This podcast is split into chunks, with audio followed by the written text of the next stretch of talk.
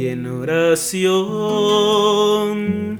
quiero preguntar Señor, quiero escuchar a tu voz, las palabras con tu amor, ser como eres tú. La lucha contra los enemigos del alma, combatiendo contra el mundo. Hola queridos hermanos, soy el Padre Juan Carlos desde la parroquia Santa Alicia en Altavista, queriendo compartir con ustedes otra de estas cápsulas de ejercicios espirituales que estamos realizando en el tiempo de Cuaresma. Hemos venido meditando sobre algunos puntos fundamentales de nuestra vida espiritual. Ahora bien, habiendo reconocido el fin de nuestra vida, la fuente de esta en la Trinidad Santísima, el medio en la configuración con Cristo y los auxilios que nos presenta nuestra buena Madre, la Santísima Virgen María, y nuestra Madre y Maestra, la Santa Iglesia de Dios, y habiendo profundizado en la dinámica que se establece entre pecado y gracia del Señor, ahora damos un paso ulterior a reconocer nuestra vida espiritual como un verdadero combate. San Pablo lo dice, ¿no? Hay que combatir el buen combate de la fe. Y para salir victorioso hace falta también conocer a los enemigos de nuestra vida en Cristo. La tradición de la Iglesia los ha clasificado en tres el mundo, el demonio y la carne. Hoy nos detendremos particularmente sobre la lucha contra el mundo. Luego hablaremos de la lucha contra el demonio y la carne. Pero comencemos por lo primero. ¿Qué es el mundo? Es difícil definirle por su misma complejidad. En último análisis podemos decir que es el ambiente anticristiano que se respira entre la gente, sobre todo cuando se vive totalmente olvidado de Dios, y cuando se entrega uno por completo a las cosas de la tierra. ¿Cuántas veces, no? La gran variedad de opiniones que rondan los medios de comunicación o las redes sociales nos hace sentirnos como agobiados. ¿Cuántas veces incluso en nuestras comunidades o familias, en nuestros pasajes o incluso entre nuestros amigos escuchamos o vemos actitudes de un evangelio vivido como a medias? Lo que se dice, ¿no? Un cristianismo light. ¿Cuántas veces escuchamos la frase yo soy cristiano, yo soy católico, pero no estoy de acuerdo con la iglesia en esto? Haciendo parecer como si la fe fuese una cosa enteramente subjetiva. El ambiente malsano se constituye y manifiesta, podríamos decir, en lo que algunos autores han dicho son cuatro formas principales de mundanidad. Primero, en las falsas máximas, que están en directa oposición al Evangelio el mundo exalta riqueza, placer, violencia, fraude y engaño, todo puesto al servicio del propio egoísmo, una libertad que se dice omnímoda porque se busca entregar a toda clase de excesos y pecados.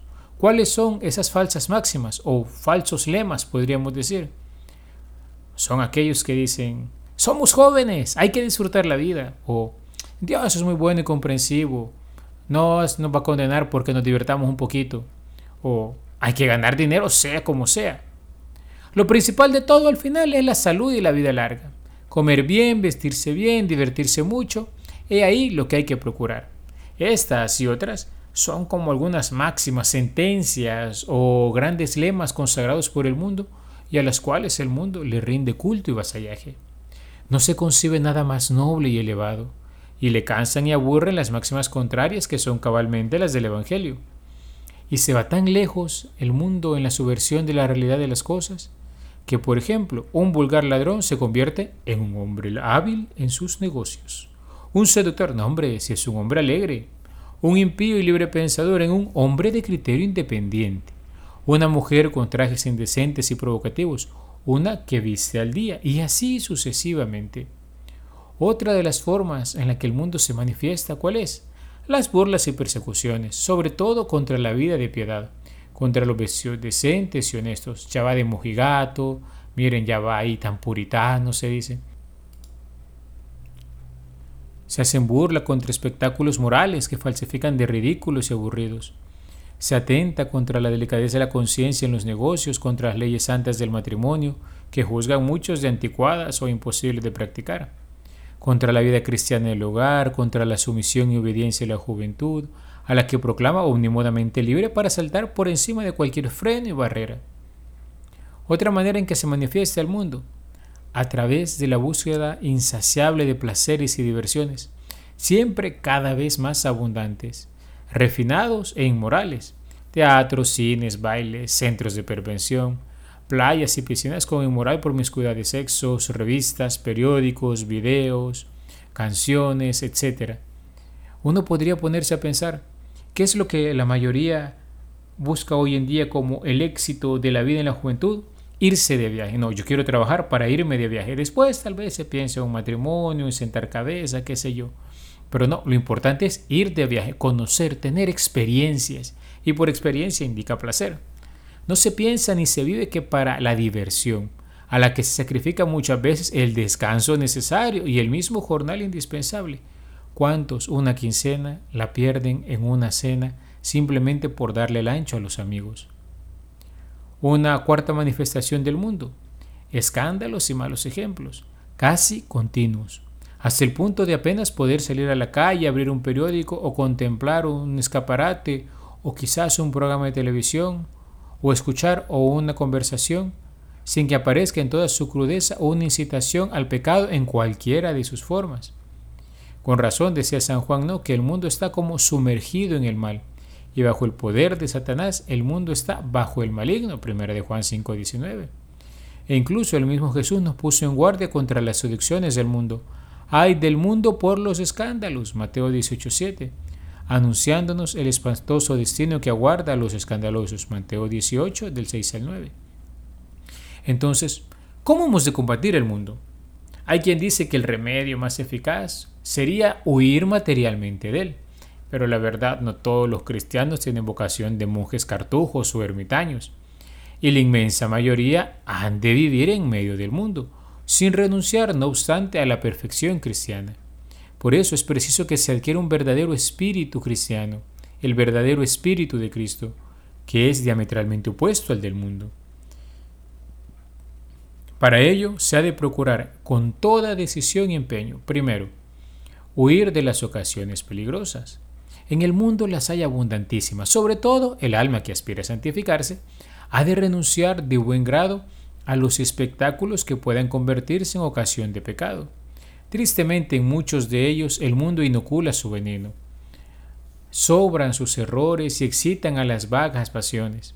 Es necesario discernir entre un sano entretenimiento y aquello que podría ser ocasión de pecado.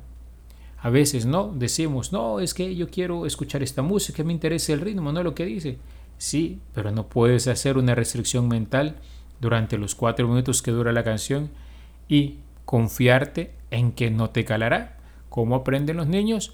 Por repetición. Si estás escuchando o viendo programas que te incitan a la violencia, a la inmoralidad, a la tragedia, a la melancolía, qué sé yo, un sinfín de situaciones, ¿cómo esperas no repetir eso en tu vida? Dice uno de los libros sapienciales de la Sagrada Escritura, el que ama el peligro perecerá en él.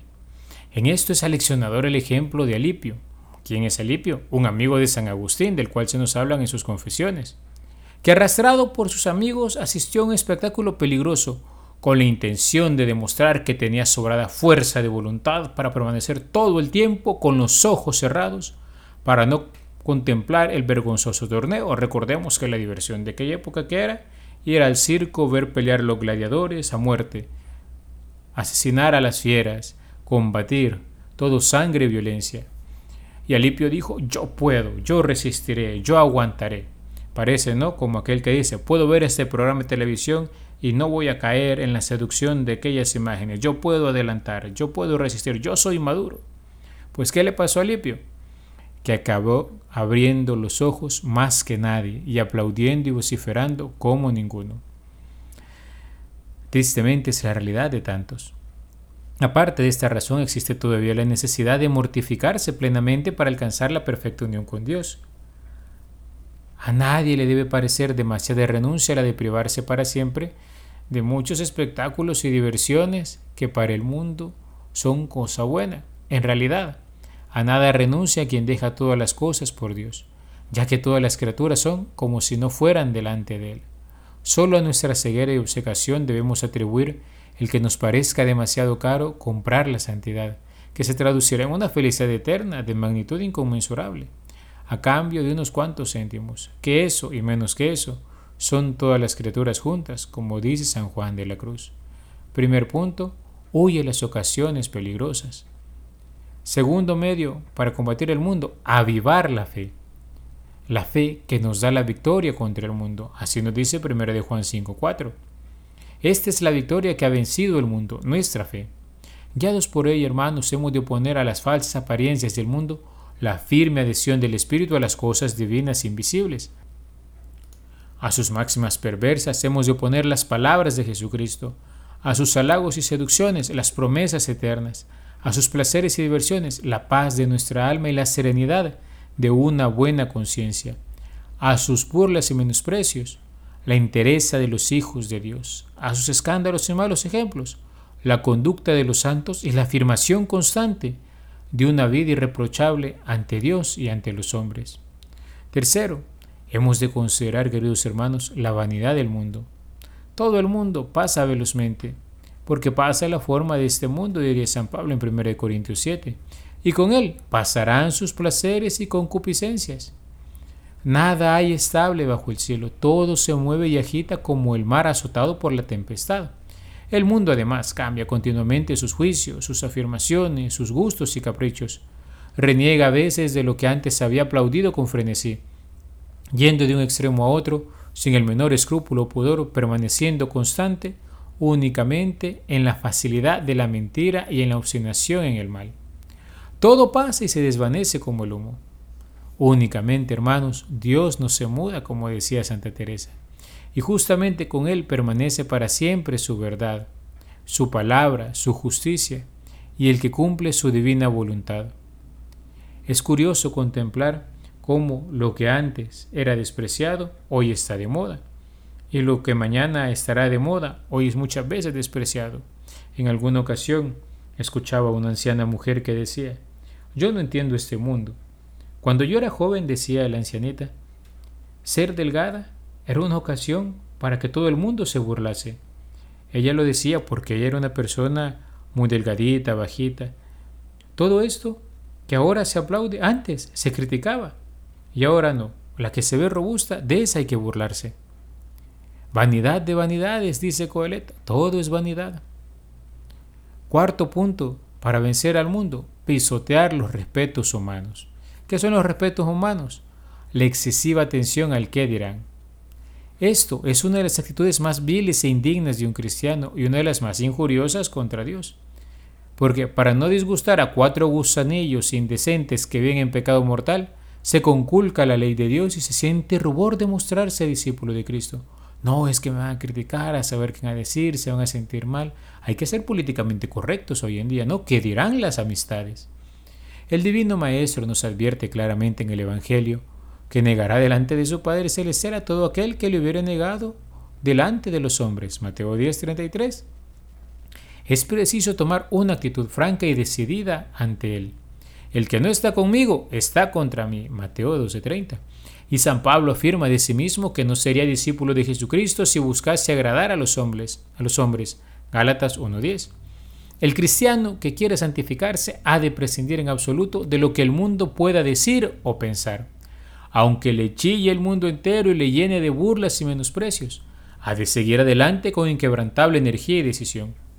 Es mejor adoptar desde el primer momento una actitud del todo clara e inequívoca para que a nadie le quepa la menor duda sobre nuestros verdaderos propósitos e intenciones. ¿Cuál es el fin de nuestra vida? No lo olvidemos, la gloria de Dios. El mundo nos odiará y perseguirá. Ya nos lo advirtió nuestro Divino Maestro en Juan 15 pero si encuentra en nosotros una actitud decidida e inquebrantable, acabará dejándonos en paz, dando por perdida la partida. Solo contra los cobardes que vacilan vuelve una y otra vez a la carga para arrastrarlos nuevamente a sus filas. El mejor medio para vencer el mundo es no ceder un solo paso afirmando con fuerza nuestra personalidad en una actitud decidida, clara, inquebrantable de renunciar para siempre a sus máximas y vanidades. Frente a las tentaciones del mundo, la palabra de Dios resplandece como un faro y nos arroja una luz admirable, la luz de Cristo que disipa toda tiniebla. La primera carta de San Juan nos invita a estar vigilantes, a no dejarnos llevar, por ejemplo, por las falsedades en la vivencia de nuestra fe, puesto que existen numerosas maneras en que un cristiano puede desviarse, particularmente cuando quiere hacer la vida cristiana a su manera. Y se olvida que en primer lugar se es discípulo. San Juan nos da la pauta para discernir el buen espíritu del malo, la humanidad de Cristo. San Juan dice, todo aquel que reconoce a Jesucristo, palabra de Dios hecha hombre, es de Dios. Hoy en día hay diversos modos en que nos vemos tentados a negar la humanidad de Cristo y con ello caer en la mundanidad espiritual. Casi queremos reducir a Jesús a una teoría sin fundamento en la realidad. Dejar la fe quizás a veces en un mero moralismo que no implica una relación personal con Cristo. Quizás reducir la fe a un mero sentimentalismo es que no se va a sentir mal. Con tal que te sienta bien, vete donde quieras. No, lo importante es sentirse bien, se dice. ¿Y esto a qué nos lleva? A no profundizar en la verdad del Señor, a rechazar el valor redentor del sufrimiento negando la cruz. Otras veces se reduce a Jesús simplemente a un conjunto de doctrinas como si fueran meras palabras a repetir. Y Cristo es alguien con quien nosotros hemos de tener una relación personal. El Señor en el niño nacido en Belén, por ejemplo, en aquel pesebre, y manifestado a los magos venidos del Oriente, se nos muestra encarnado. Él no es simplemente un gurú, un fiscalizador moral o una canción bonita. Es el Dios vivo y verdadero que nos ama y por amor entró en la historia de la humanidad. El mundo te quiere llevar a vivir un cristianismo light, un cristianismo que se dice ya es como mero gaseoso, ¿verdad? Porque no se comprende qué es o qué no es. Y total, simplemente hay que vivir según la corriente de moda del momento muchas veces dejándonos llevar por actitudes y comportamientos malsanos que se tienden como a ir permeando en nuestra realidad y que nos parece que son los adecuados, pero cuando confrontamos con el Evangelio y con el amor de Cristo Jesús vemos que no puede haber nada más contrario. Por eso la humanidad de Cristo nos ayuda tantísimo. Contemplar a Cristo, verdadero Dios y verdadero hombre, nos hace recordar que la fe es concreta, ¿eh? que la fe se vive en actitudes y comportamientos que son traducibles en la vida de a pie, en el día a día. Decía un antiguo escritor eclesiástico llamado Ecumenio, la confesión de la venida de Cristo en la carne no se hace con la lengua, sino con los hechos. ¿Cómo? Pablo dice, llevando siempre la muerte de Jesús en el cuerpo, para que también la vida de Jesús se haga evidente en nuestro cuerpo. En efecto, el que tiene a Jesús activo en su interior y ha muerto para el mundo, y ya no vive para el mundo, sino para Cristo, y lleva éste no solo en la carne de Cristo, sino también en la suya propia, éste es ciertamente de Dios. La batalla contra el mundo es seductora y ciertamente es ardua.